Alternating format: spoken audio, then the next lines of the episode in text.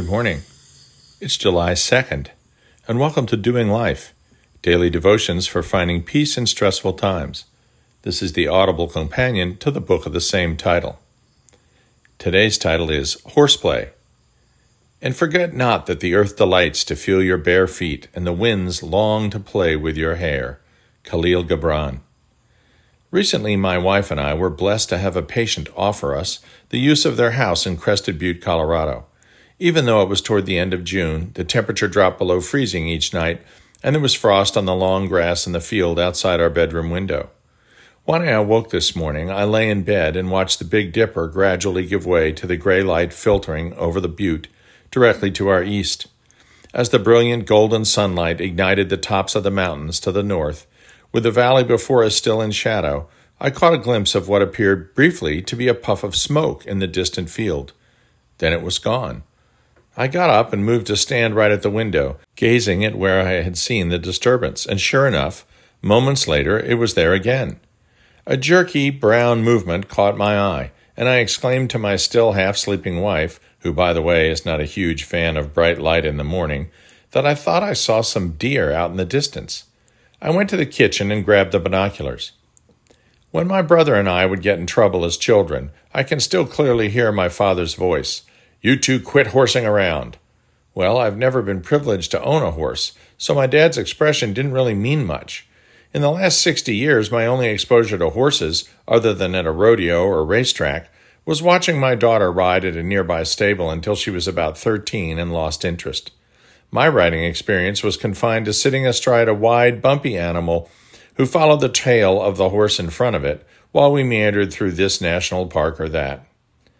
But when I raised the binoculars and looked out over the frost covered field, I saw not deer, but six horses, literally frolicking in the grass, only catching the bright yellow sun on their heads and shoulders when they reared up, pawing their hooves in the air. I could hear their neighing only in my mind due to the distance, but I could clearly see that the puffs of smoke had been frost, blasted into the air by their frenzied whirling and bucking, augmented by their visible breath. Now, as already acknowledged, I know nothing about horses, but I know as sure as the sun rises in the east that these animals were joyful. They were playing, not fighting. They twirled and pranced and danced, and then ran in tight little circles, only to come back and momentarily rest their necks against each other. They were brown and white, white, black and brown, and their coats glistened in the new sunlight. Watching them, just watching them, filled me with joy as well. The wolf hours had been particularly bad at 3 a.m. when I lay there partially awake, worrying about the future. I worried about money, about changing roles in my practice, about patients, about my nurses, about the health of family members. I'm worried that I may have forgotten some of the things that I worried about. It's easy to talk a good game, you know, Matthew 6:28 and all that, but the wolf hours get me too. It's the next verse that I sometimes forget. Quote, But seek first the kingdom of God and his righteousness, and all these things shall be added to you. Unquote. Matthew 6:33. I awoke worried. I sat down to my coffee with a smile on my face. Why? Because God sent me those horses. God gave us a magnificent canvas that stretches across the heavens and around the world, and He painted it in with creatures that live fascinating lives. Yes, his kingdom is coming when Christ returns, and yes, his kingdom is also here now with the Spirit dwelling in each of us. But as Paul told us in Romans 1:20, his invisible attributes, and thus the character of his kingdom, are clearly seen in the things he has made, like horses, playing in the frost, just horsing around.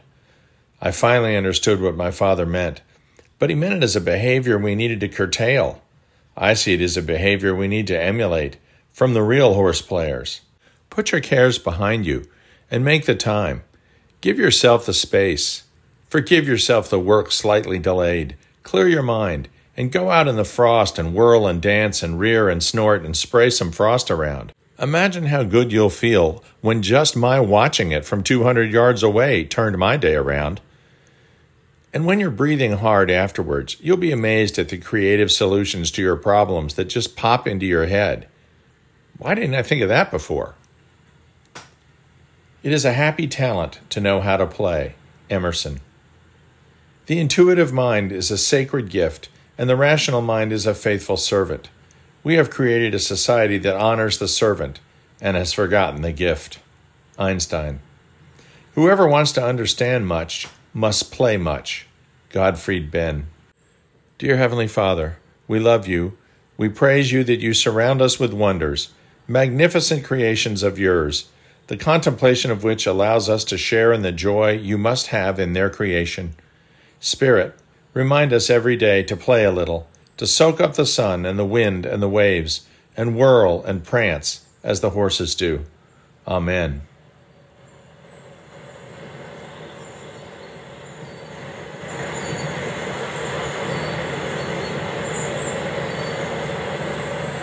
We'll see you tomorrow.